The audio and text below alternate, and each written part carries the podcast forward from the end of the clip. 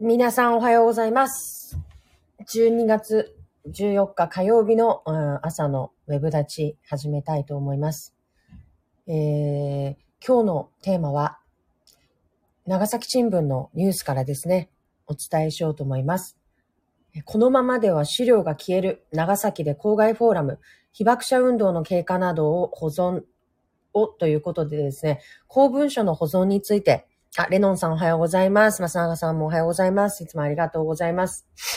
えー、郊外資料館連携フォーラム、えーがあ長崎市内で始まったということで、あの、こちらのお記事について少しお話できたらなと思っております。というかですね、今日はちょっと、あの、ネタがなかったもんですから、ちょっと開始が遅れた、遅れてしまいまして、申し訳ありません。えー、ちょっと、そうですね。今回はね、あの、変えて、変えてみましたというか、あの、水産ではないテーマで、実はこれ私たちやってたんですよっていうところ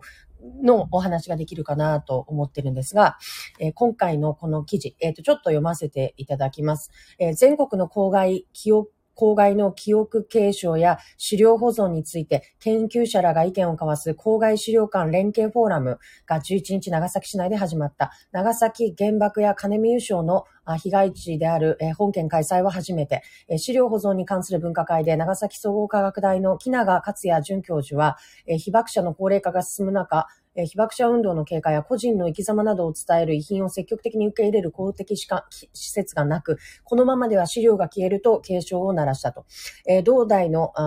長崎平和文化研究所は2016年関係者を通じ、長崎の代表的被爆者で、えー車椅子から核兵器廃絶を訴えた故渡辺千恵子さんが残した資料約4000点を引き受けた。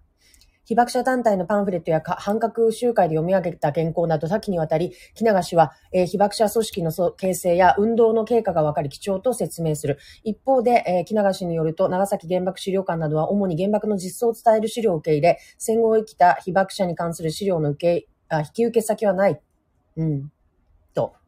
えーさらに今はあ被爆者団体が存続し、関係資料を引き取ることもできるが、全国には解散する団体も出ており、木永氏は被爆者が残した資料の保存や展示を担う公的な資料館が作れないかと提言した。えー金見優秀の分科会では、後藤、諫早両氏の優勝患者と、後藤市職員が健康被害や経過を報告。同市の患者、岩村貞子さんは一番怖いのは次世代までダイオキシン類などの影響があることと訴えた。参加者は複数のグループに分かれ意見交換、優勝2世と被爆2世が言葉を交わす場面もあり、えー双方の実大問題は未認定、援護がないこと、科学的知見が壁になっていることなどを変われている状況が同じ、2世にしかできないこともある、などと語り合った。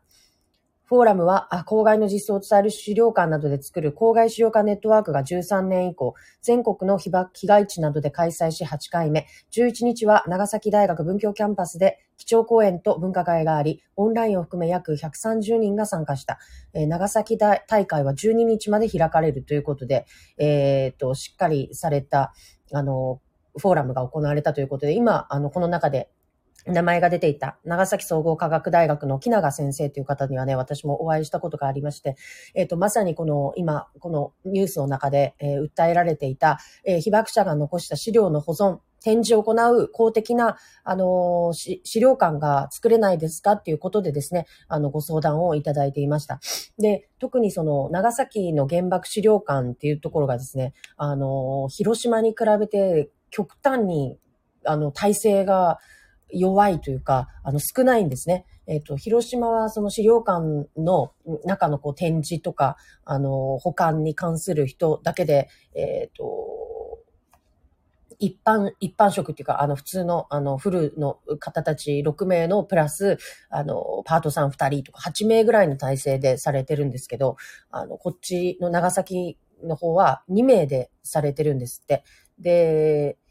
えっと、本当は表に出したいけど、全然出せてない、あの、資料とかもたくさんあるんですって。で、えっと、例えばその、な、あの、何やったっけ？広島やったら、あの、被爆ピアノとか有名でね、使われたりしてるんですけど、長崎にもあるらしいんですよ。だけど、結局そこの、あの、管理っていうところまで手が回ってないので、表に出すこともできてないと。で、今回はその、そういったその、センセーショナルでインパクトのあるような、あの、展示物について言ってるんではなくて、ものすごくこう、小さな、その、メモであったりとか、その被爆者の方たち、戦後も生きられた被爆者の方たちの、えー、残した、あの、手記であったりとか、そういう、こう、民間の方たちの残したもの、戦後の言葉とか、については、なんていうか、歴史的価値っていうのがな、なかなか認められてないらしくって、なので、えっ、ー、と、今あったようにですね、被爆者組織としてのその、長崎文、平和文化研究所っていう、こう、自分たちの、あの、グループで受け入れを行ったりしてると。でもやっぱりキャパがね、あるので、こう、今回、今回というか、ここの団体の場合は、この渡辺千恵子さんの残した資料を引き受けておられるけれども、本当は世の中にもっとたくさん資料があって、で、その一つ一つがすごく大事なものなんだけど、あの、実際にはそれらの保管ができていないんですということでありました。で、えっ、ー、と、この間、えっ、ー、と、皆さん、あれです、えっ、ー、と、諏訪神社のちょっと手前の日本銀行の、近くにですね、長崎県立図書館っていうところがありました。で、長崎県立図書館今、あの、新しく、あの、変えられて、まあ、あの、本体は大村の方に行ったんですけれども、あの、地域の郷土文化、郷土資料については、引き続き、あの、諏訪神社の近くのところでですね、保管されていきます。で、ここの郷土資料室っていうところにおいて、えー、被爆資料であったりとか、その、今まで、えー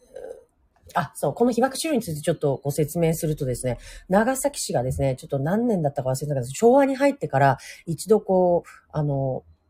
図書館が燃えてるんですよね。あの、資料、資料のほとんどを消失してしまっていて、今、あの、長崎県としても持っているその被爆資料というか郷土資料ってものすごく少ないそうなんです。なんか、何万点もないぐらい。うんと、冊数で言うと、どれや、どれぐらい、なんか何メートルぐらいしかないんですよっていうレベルでしか、あの、保存が効いていないということでおっしゃられていましてですね。で、本当であれば、その、まあ、広島とかであれば、その、えっ、ー、と、被爆した後、すぐに、あの、現地で、今4団体あります。えっ、ー、と、被爆関係の資料を集めている、あの、公的なもの、あの、公的な機関がですね、あの、被爆、うん原爆資料館と、あの、図書館と、私立図書館と、県立図書館と、あと大学かな？えっ、ー、と、広島大学の方の、にも、あの、ちゃんとしたその被爆資料をあの保管していっている、えっ、ー、と、施設っていうのがありまして、確か 4, 4つで、えっ、ー、と、されてるんですね。で、これもその被爆直後すぐに立ち上がったんですね、現地で。で、そこと比較するとですね、ちょっとやっぱり長崎の、その、立ち上がりであったり、その資料の収集については少しやっぱ遅かったというようなことをですね、この木永先生とかもおっしゃられていて、だからで、しかもその消失してしまったっていう歴史もあるので、だからなおさら、こう民間に今皆さんのお家にあるものであったりとか、その戦後を生きた被爆者の方たちの、うんと、残された資料っていうのの価値が、あの、あるんですよっていうことだったんです。な、当然ですよね。その、公的機関が今までしっかりと保管していかなきゃいけなかったものを、まあ、なかなかそれが手が回ってこなかったっていうところがありますのでですね。で、ただ、えー、にもかかわらずというか、えっ、ー、と、今のところその長崎においてはその原爆資料館だけなのかな？えっ、ー、と、公的なところでは、まあ、そこだけに多分なるんですよね。で、木永先生たちが、まあ、県なり、えっ、と、市なりで、えっ、と、もうちょっとこう、公的機関として、えっ、ー、と、資料を、あの、集めていくところを作れないでしょうかということで、本当これ2年前ぐらいにお話をいただいて、えっ、ー、と、はな、あの、なんだったっけな。えっ、と、保存する会っていうのも立ち上げられてですね。で、これも、あの、県の方で、えっ、と、意見書提出っていうこともされておられてですね、あの、見守ることしかできなかったんですけど、あの、一応その思いとか、かなり詳しく、あの、教えていただきました。で、当然、その我々も、あの、守る会の方に、その資料を守る会、公文書を守る会 なんですけど、の方にも、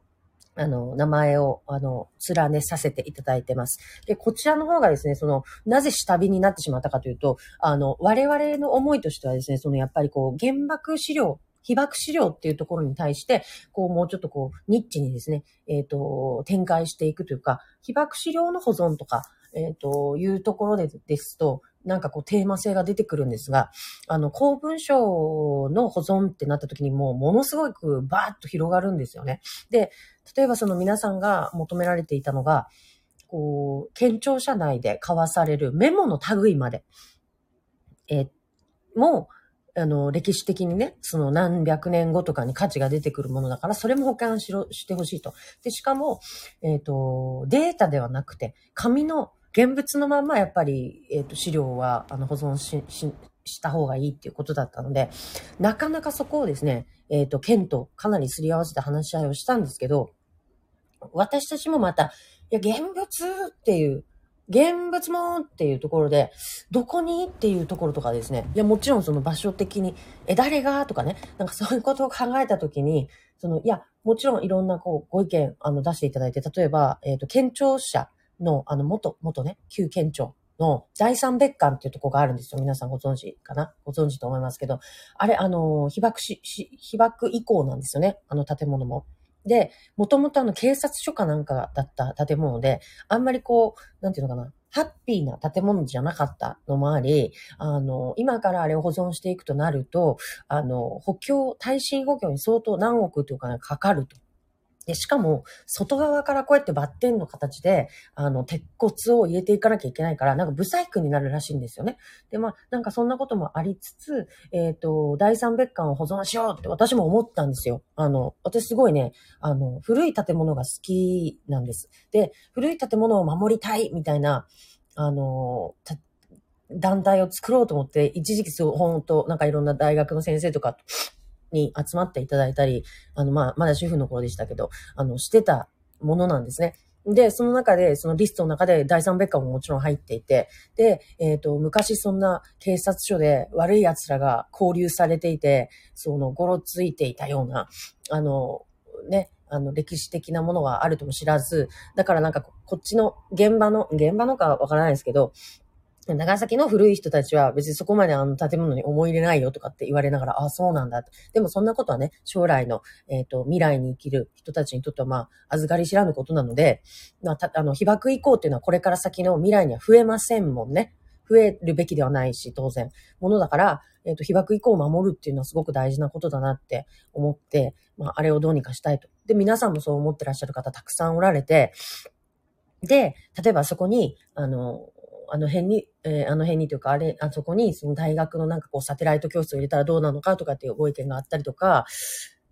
いろいろあったんですよ。で、その中の一つとして、この木永先生たちが公文書館を作ったらどうかと、あそこにね。おおいいアイディアだなと思って。で、えっ、ー、と、なんですけど、じゃあ、で、えっ、ー、と、それを管理する人はどうするのかっていうところもですね、例えば、あの、もともと、あの、市とか県とかで、あの、総務で、働きをされていた方たちとかが、こう自分たちの、あの、それこそ実際に行政の中で、えー、携わってきた、資料そのものを歴史的価値として、あの、保存していくっていうことについて、えー、おそらく、こう、協力してくれるだろうっていうふうにおっしゃられてて、なので、もともと行政職員だった方とかに協力を依頼したらどうですかっていうような。なので、場所と、まあ、人っていう問題点も、に対してもちゃんとこうアイディアを出してですね、あの、くださっていたんです。が、やはりその現実的な部分として、じゃあそこにどうやって運ぶとか、な、どこからどこまで運ぶ？その、うん、どこからどこまで保管するのかとか、いろんな、まあ、問題を考えたときに、その、すべての資料を、そのメモに至るまで、えー、保管していくっていうことの、その、難しさというか、あの、そこがやっぱりね、えっ、ー、と、研究者の方たちが思う、えっ、ー、と、部分に、我々一般市民の感覚っていうのが、どうしても、こう、すり合わなかったのかなっていうところがあります。で、もちろんこの話は消えたわけではないので、引き続きその現実的な路線で、こう、お互い納得できるように、あのー、すり合わせをこれからもしていく必要があるんだなと思うんです。思いますし、えっ、ー、と、やっていきたいなと思っております。が、あの、私個人の意見では、やはりその、すべてを、こう、現物のまんまで保管するっていうのは、その、やっぱキャパシティの問題もあるし、人の問題とか、あとその、なんか、保管するって、こう、結構専門的なんですよね。だから、その、広島の原爆資料館とかに電話していろいろ聞いたときも、その保管の技術みたいなところの専門性っていうのとかがなんか結構、関わってくるんですって。あの、ネットで、えっ、ー、と、サイト見ても書いてあるんですけどね。だから、本当にその資料が、うんと、将来にわたって、え、保管されていくためには、結構やっぱそこにコストもかかってくるしってなると、じゃあ、あの、なんて言ったらいいのかな。すごく極端な話ですけど、そ、それに価値を持つ人がじゃ100人中1人なのにもかかわらず、その税金をガッと入れていいのかっていう、まあ、極端な話なんで、ちょっとこれは難しいんですけど、例えばその年間一人しか来場者がない、えっ、ー、と、資料館のために人件費と維持費とっていうのを結構な、えっ、ー、と、枠として取っていくことが本当にその公的サービスとして正しいのかっていうところをやっぱ勘案しなきゃいけない話なんですよ。できりゃいいいいんですよ。もちろんね。お金が再現なくあって場所もあって人もいて。で、その、それができればそれはもちろんいいんだけど、そこでやっぱ優先順位をつけていくっていうことが行政の仕事でももちろんあるんだなっていうところで。じゃあ皆さんが納得してくれるお金の使い方っていうところは、が何なのか。未来に公文書を残していくっていうのはめちゃめちゃ大事で当然のことなんですけど、その、どこからどこまでっていうのは本当にね、なんかしっかり決めないといけないですよね。で、今現在どんな風になってるかというと、ちゃんとその、えっ、ー、と、資料にも等級があって、これはえっ、ー、と、2年保存、3年保存、5年保存、10年保存、永年保存っていうふうに、ちゃんと、あの、等級別に、あの、保存が決められています。ただ、木永先生からね、言われてね、すごくびっくりしたっていうか、あ、これはまずいねって思った、あの、エピソードが一つあって、あの、長崎の四季見、四季見漁港ってあるじゃないですか。あの、かまぼこで有名な四季見ですけど、その四季見漁港が造成されていったいきさつっていうのが全く資料に残ってないらしいんですよね。で、行政資料をどこを調べても、式見漁港がなぜ、あうん、いつ、えー、どんな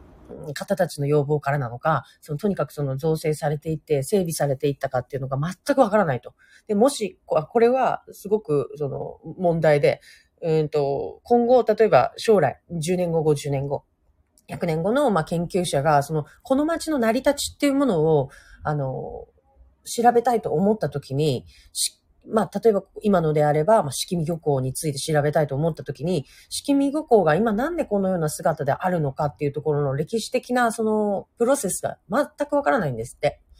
それってすごくやっぱ怖いなと思ったんです。例えば今だったら、いっぱい、ま、駅前のあたりに建物が建ってるじゃないですか。あの、なんやかんやと。まあ、利用させていただいてるんでね、あれなんですけど、そのメッセが立ちました、えー、視聴者も立ちました、とか、あの、駅も、庁舎も綺麗になりましたとかっていう感じでですね、いっぱいこう皆さんの、えっ、ー、と、街があの変わっていっているっていうところですごくワクワクする状況なんですけれども、じゃあこの、なんかこう、この将来的になんかあった時に、その、歴史のプロセスが、どうこの話が進んできて、どんな、あの、なんていうのかな、反対意見もあり、どんな住民の人たちとのやりとりがあり、えー、その結果こうなったっていうところが何にも残されていなかったとしたら、その、責任の所在がわからないっていうこととイコールで、すごく怖いなって確かに思ったんですよね。で、そっか、式見漁港ってどう成り立ったのか全然わかんないってなんか怖って思って、今みたいにこう街の中が変わってってるっていうこの状況において、将来的になんかこう振り返ろうと思ってももう振り返れない？もう街か、街の成り立ちかわかんないって気持ち悪いことだなってすごく思って、それで、あ、これはちゃんとせんばいけんって思ったんですよね。だから今みたいな話が、あの、皆さんにも届けば、あの、この公文書とか、その一般的、一般の今、何でもない、ただの紙切れみたいな資料ですら大事なものなんだってことが多分ね、分かっていくんだなと思うんです。ただ、その行政のその仕事のすべての部局におけるすべての資料を全部を保存ってなると、すごく、うんと、現実的に難しいところがあるのも分かっていただけるかなと思うんですよね。だから、例えば、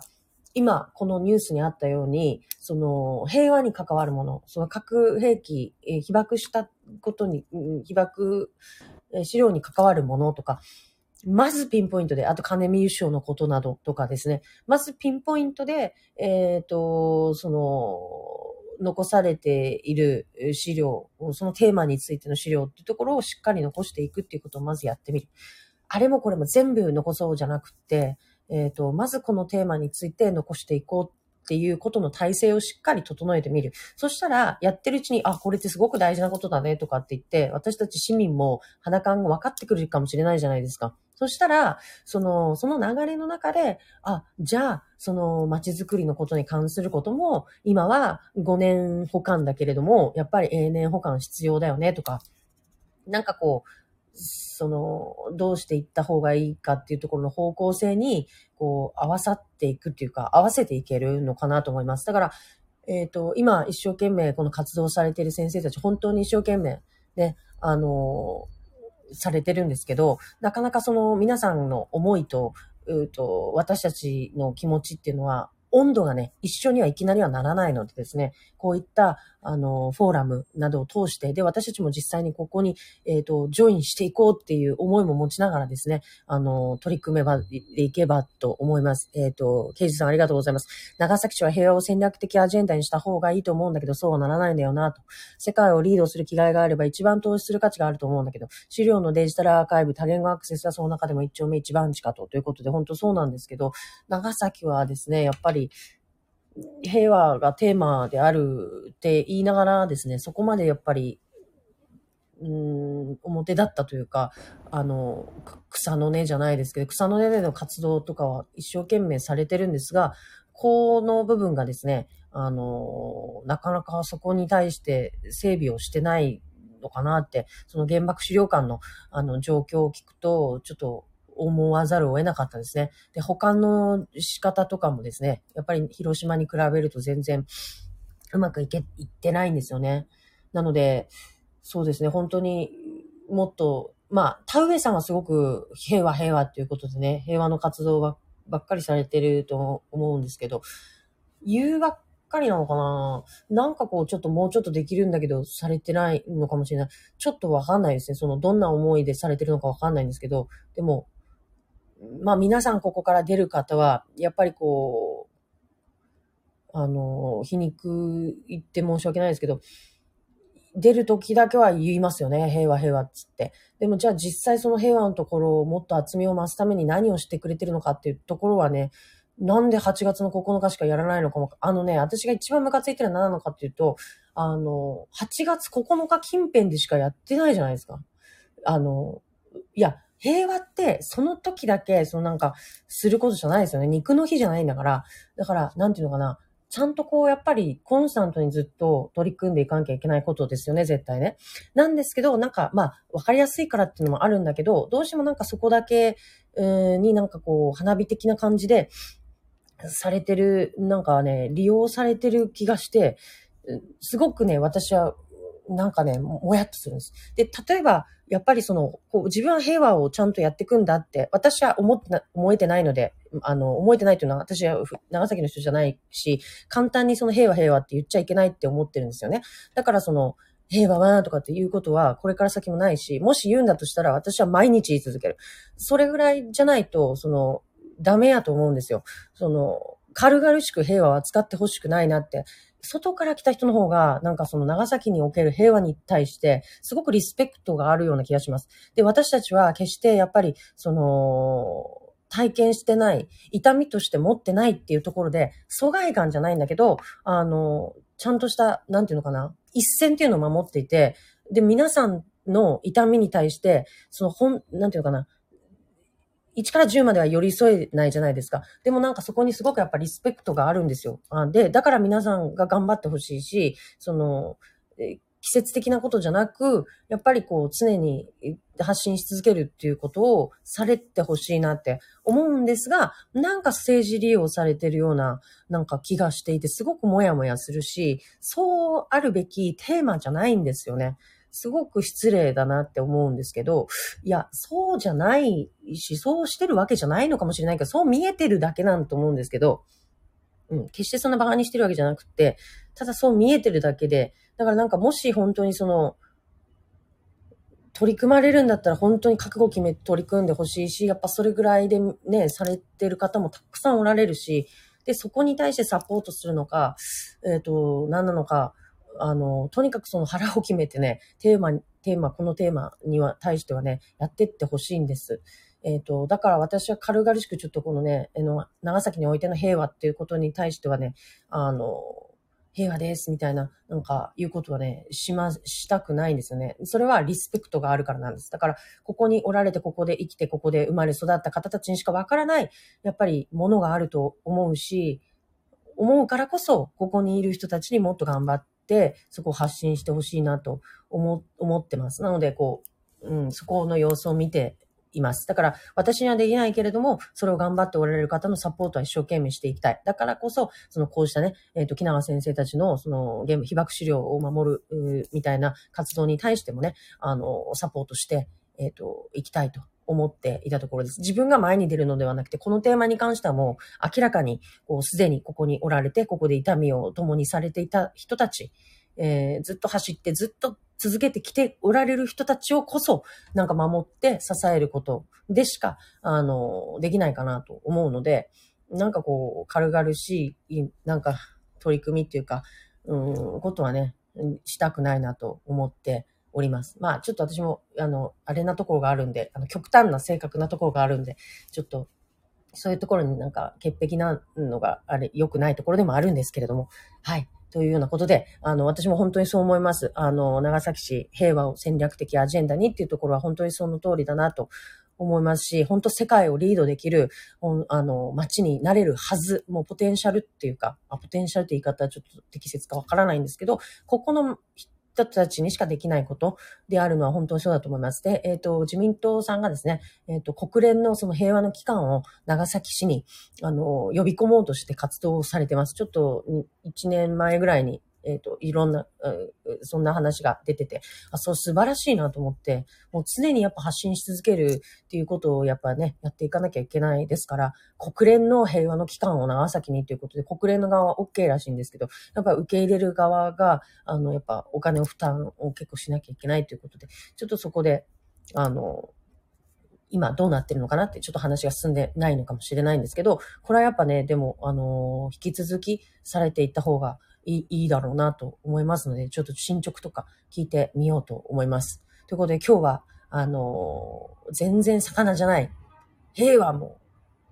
語れるんだぞってことでね、語れないんですけど、あの、平和の、平和のというか、えっ、ー、と、公文書の、あの、保管のところで、えっ、ー、と、活動していたんですよ、実はっていうところですね、お伝えできたかなと思います。で、ちょっとまあ、そっちの方も、あの、ストップしていましたので、あの、改めてね、あの、コロナも今収束しているところですので、今後の動き、えー、また改めて進めたいなと思っています。ということで皆さん、あの、生意気なこともいろいろ言いましたけれども、あの、ここだけの話にしていただければと思います。ありがとうございます。ということで、今日も寒いですけど、あの、風邪ひかないように気をつけてください。えっ、ー、と、聞いていただきましてありがとうございました。お疲れ様です。あ、ありがとうございます。素晴らしかったですって。カズさんありがとうございます。皆さんこっちでも聞いていただいて、ありがとうございました。ぜひぜひ、また明日も聞いてください。じゃあ、今日もいってらっしゃい。